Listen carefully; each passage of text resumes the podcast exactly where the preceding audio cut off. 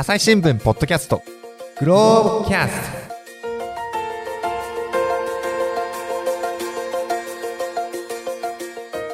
ト前回の続きからお届けします。であのイギリスではこういうこうアニマルウェルフェアの動きっていうのはどういったところがあの後押ししてきたんですか？そうですね。あの、イギリスっていうのは動物愛護がす非常に進んだ国で、まあ、もともとその動物愛護を、世界で最初のその動物愛護団体ができたのも、ああの、イギリスというふうに言われてますね。でただ、そのお動物愛護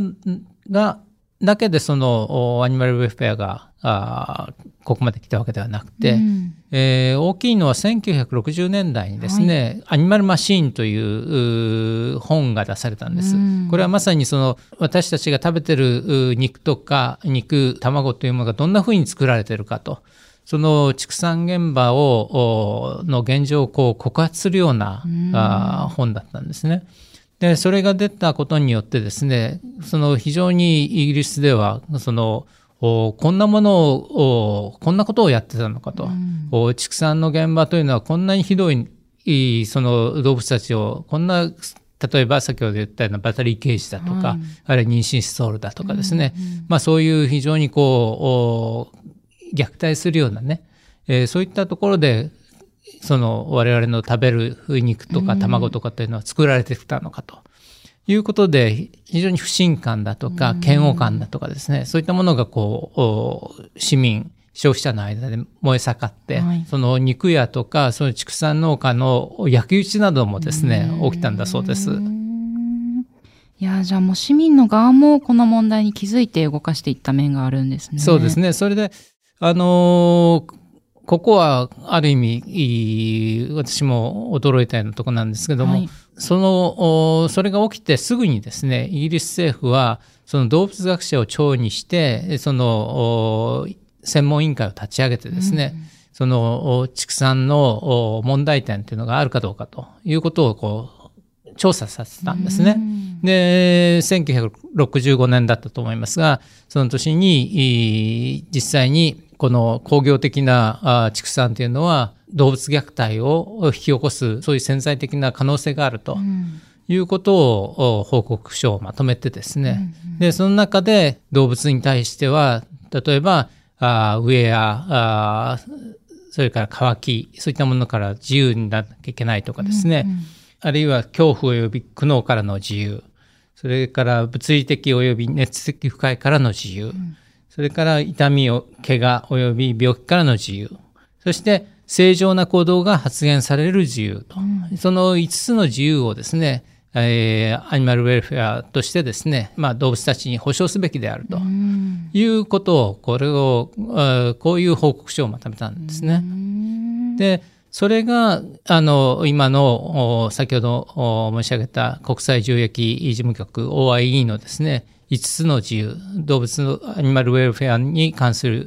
動物たちへの5つの自由というような形にですね、今こう洗練されて、えーそれをどういうふうに確保するかというのが問題になってきているということですね。なるほど。じゃあもう半世紀前ぐらいからこういう動きが始まっていたんですね。その一冊の本から。そうですね。それから、もう一つ大きいのはですね、はい。やはり、あの、お私は BSE、牛海面上脳症、牛のその脳がそのスポンジのようになってしまう、はい。これ感染症ですね。で、この感染症が、あの、1990年代に起きましたけれども、80年代から90年代にかけて起きたんですけども、これがなぜ起きたかっていうと、病死した牛の肉骨粉ですね。肉だとかあ骨の、おをそれを餌に混ぜてですね、他の牛にやっていたと。もともと牛っていうのは、えー草食動物ですから、あーそういった肉とかなんか食べないわけですね。しかし、その肉骨粉を与えることによってですね、えーまあ、タンパク質だとか、そういったものを早くこう、つけることができると。いうことで餌に混ぜてたと。そのことによって BSE がですね、非常にこう広まってしまった。さらに言うと、それをお食べたあ人間にですね、えーやはりそのお BSE に似た症状、これはあの、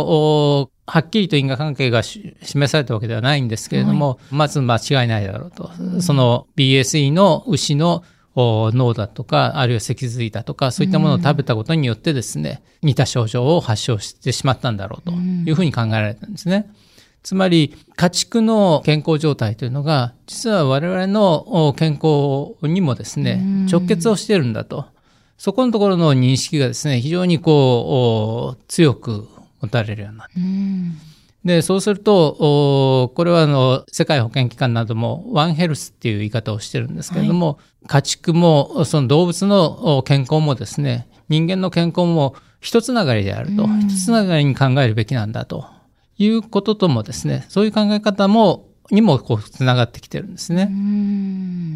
確かに、だからまあ今日は卵を産む鶏をまずは今お伝えしてましたけど、そういったものが巡り巡って自分の体の中に入ってきて、人間のその健康っていうのも鶏の健康とこうつながってるっていうことなんですよね。そうですね。このアニマルウェルフェアの世界ではですね、はい、よく使われるその英語の、まあ、言葉がありまして、はい、You are what you eat、うん、あなたはあなたが食べたものでできてると。いう言葉があるんですね。はい、まあ、まさにその、どういうものを食べてるのか、そのどういうものを食べるのかということで、あなたは自分自身を表現してるんだというふうにも言えるわけですね。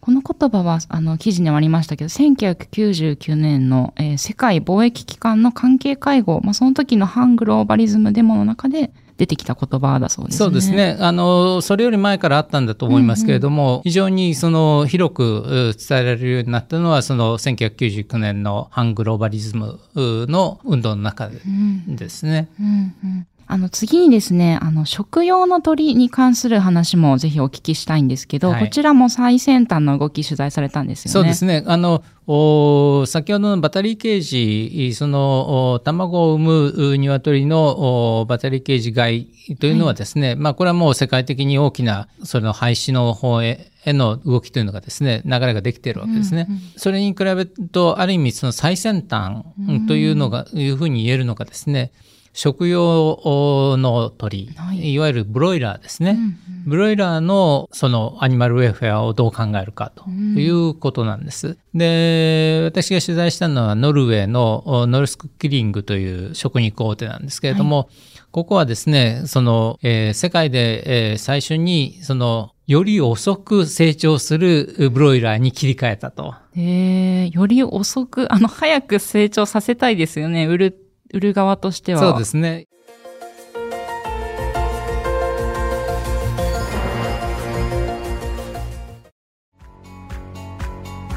私は朝日新聞歩きき人工音声が伝える速報ニュースのポッドキャストです通勤中でもお料理中でも運動中でも趣味の作業中でも何かしながら最新のニュースをフォローできますあなたの知りたいニュースどこででも。朝日新聞歩きき。たった数分で今日のニュースをまとめ聞き。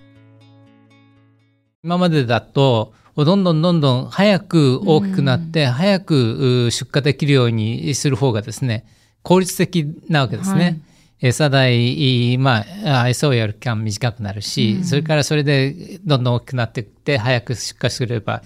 回転が良くなってですね、あの、大変儲かると、うん、いうことで、それをずっと追求してきたわけです。はい、ところが、あの、そうやってきた末に今何が起きているかっていうと、うん、そのブロイラーがですね、えー、自分たちの、ある意味、その、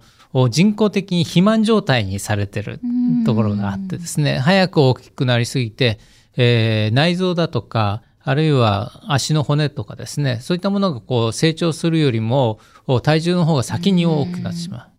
う。で、何が起きるかっていうと、その内臓疾患、心臓死で突然死してしまったりとかですね。あるいは、あの、歩くのもままならない。もう体が重くて。はい。あの、そういうふうな、あブロイラーが非常に増えてるということでですね、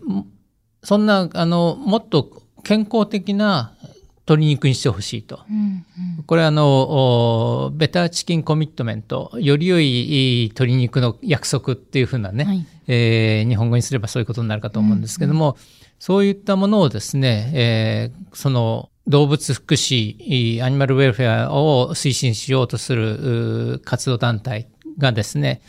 えーいろんなそのお企業、おあるいはスーパーとかですね、いろんなところに、あるいはホテルとかですね、いろんなところにその、こういう鶏肉に切り替えるべきだということをこう働きかけををし始めてるんですね。えーこれはいつ頃からの動きなんですか？2017年からだったと思います。それで、その2017年からそういうふうな、ああの、働きかけを受けてですね、いろんな企業が、日本で有名な、その、おネスレだとか、はい。ケンタッキーフライドチキンだとか、あるいはあーバーガーキングだとか、うん。いろんなところがですね、えーそういったものをお分かりましたと。おそういったものに切り替えましょうと。いうことをこうお約束はしてるんですね。ただ、まあその約束の中に、そのベターチキンというのはどういうものかっていうと、あの、おより成長の遅い品種に切り替えると。つつまり、より健康的なあ鳥にして、ブロイラーにしなさいと、すすると。それ、あるいはその、いろんなその、お泊まり木とかですね、そういったものがこうちゃんとお備えられた、あるいは自然光を取り入れたような施設でですね、えー育てなさいとかですね。まあそういうふうな、まあ、より自然に近い形で、えーよりゆったりとすこう育てた鶏肉にい切り替えてくださいと。で、それ分かりましたというところが、まあ、えー欧米でそれこそ、お欧州で、えー確か350だったかな。えーそれから、あの、アメリカでもお200だったかな。あの、それぐらい、こう、おえー企業がですね、切り替えますというふうに言っているわけですね。ただ、切り替えると言ってもですね、その、そういった肉をちゃんと生産してくれるところがなきゃいけないわけですね。そうですね。で、その、それを世界で最初にですね、そういう、うゆったり育つう品種に切り替えてですね、全面的にい切り替えた大手、最大、あの、お大手では最初にそういったものに切り替えたのが、私が取材に行った、あノルスキリングと、おノルウェーの、おえー鶏肉業者だったということですね。うんで、あの、ノルウェーの山あいの村に行かれて、あの、この様子取材されたそうですけども、どういった形で育てられてたんですか？あの、非常に大きなですね、あの、お鶏舎なんですけども、おその中に、い鶏2万羽以上が入ってるんですね。1平方メートルあたりですと、に、に直すと大体10羽ぐらい。あ、1平方メートルあたり10は。はいあ結構広々かな。ひよこですよね。あの、ひよこから、まあ、あの、実際に出荷する時までえ育てますので、まあ、あの、育てると結構、お密集した感じになるんですけどねあの、お私が見たのはちょうど、おまだ、あ生後お2週間ぐらいの小さなひよこおだったので、大きさでいくと、非常になんていうんですかね、だだっ広いところに、いこう、わさわさと、あひなたちがいるという感じですね。で、窓もお大きな窓がたくさん開いていて、はい。まあもちろんガラス張りですけどね、で自然光がこう取り入れられていると。その砂場、砂浴びができる砂場もあれば、それから鳥たちが、ひよこたちが遊べる、そのおスロープだとかですね、えーまあそこで追いかけっこ、追いかけっこをしたりとかですね、えーあるいはつつくものがあって、そのつついて遊んだりとかですね、まあ、ゆらゆら揺れる、その、これは実際にはそのヒナの体重を測るためのものなんですけども、そういうものがこうぶら下がっていて、そこにこう飛び飛び乗って遊んだりとかですね。まあ本当にあの、見てて微笑ましいひよこたちがこう、ファーッとあの、遊んでいてですね。で、ちょうど日差しが入ってきたんですね。えー行ったのが6月ですので、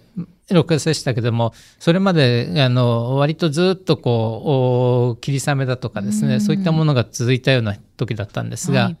ちょうどお私が見に行った日に、まあ、天候が良くなってですね、外から強い光が入ってきたらですね、そしたら鳥たちが、えそのひよこたちが一斉にさーっとこう、波がこう動くようにですね、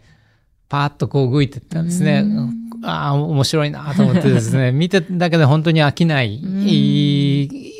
まあ、あの、実際にそこで、えー一緒に見てた人が、いや子犬みたいとかっていうふうに言ってましたけども、まあ私はどちらかというともう少しなんか子供たちのね、その幼稚園か保育園かみたいなね、そういう感じで見ましたけどね。うんいや、なんかとってもこう微笑ましい雰囲気が、あの伝わってきましたけれども。で、この育てられてるひよこたちも、その遅く育つ品種なんですよね。そうですね。あの、お遅く育つんで、えー通常だと先ほどおっしゃったように、あんまり効率的じゃなくて、うん餌代もかかるし、その間ずっとその光熱費だとかですね、はいそういったものもかかる、管理費がかかってくるわけですね。そうすると値段高くなりそうなもんなんですけど、ね。おこれはあの、おそのノルスキリングの、えー親会社があ流通大手、スーパーマーケットをやってるというところもあってですね、そこのスーパーマーケットでは鶏肉の値段買えなかったんですね。ねえそれはなんかとっても工夫がいりそうですけど、どんなところをこの価格もちろんね、あの、おいろんな形で、その、お細々とお節約をしてですね、そのコストを見直してですね、ということをもやったそうなんですけども、もっと大きかったのは、その死亡率が減った。うんそのより健康になってですね、あの、育ててる間のお1日あたりの死亡率っていうのが40%低い。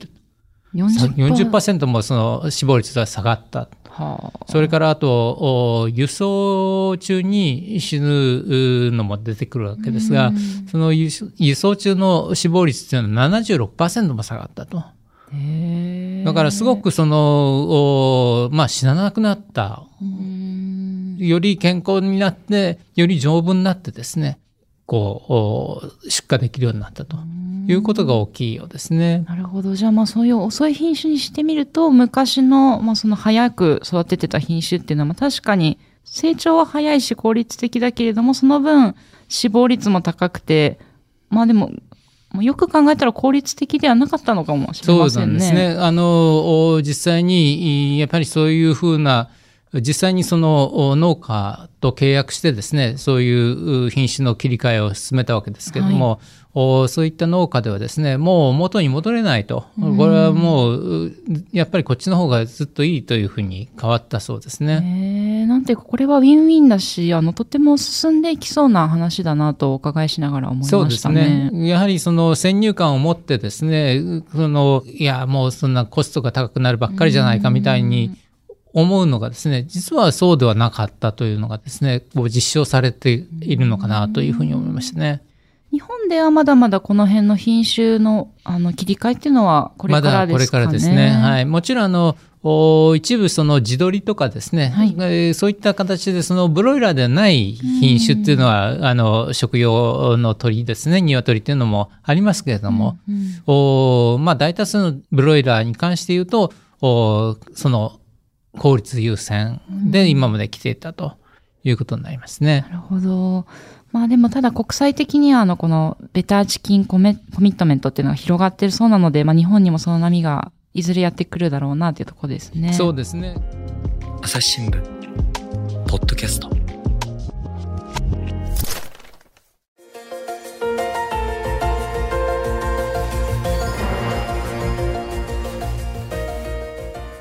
お話はつきませんが、続きは次回にお届けします。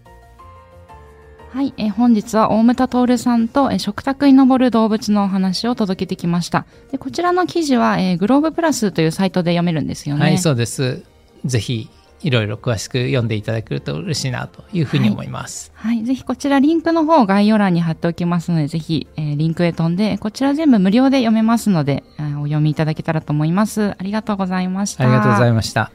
リスナーの皆様番組を最後まで聞いてくださりありがとうございました。今後も朝日新聞ポッドキャスト番組を続けるためお力添えいただけると幸いです。星用のアプリから番組のフォロー、レビューをお願いします。また番組をスクロールやタップすると説明文が出てくると思います。こちらのリンク、お便りフォームからご意見ご質問もお待ちしています。YouTube での配信も始めていますので、ぜひリンクからタップして飛んでみていただけると嬉しいです。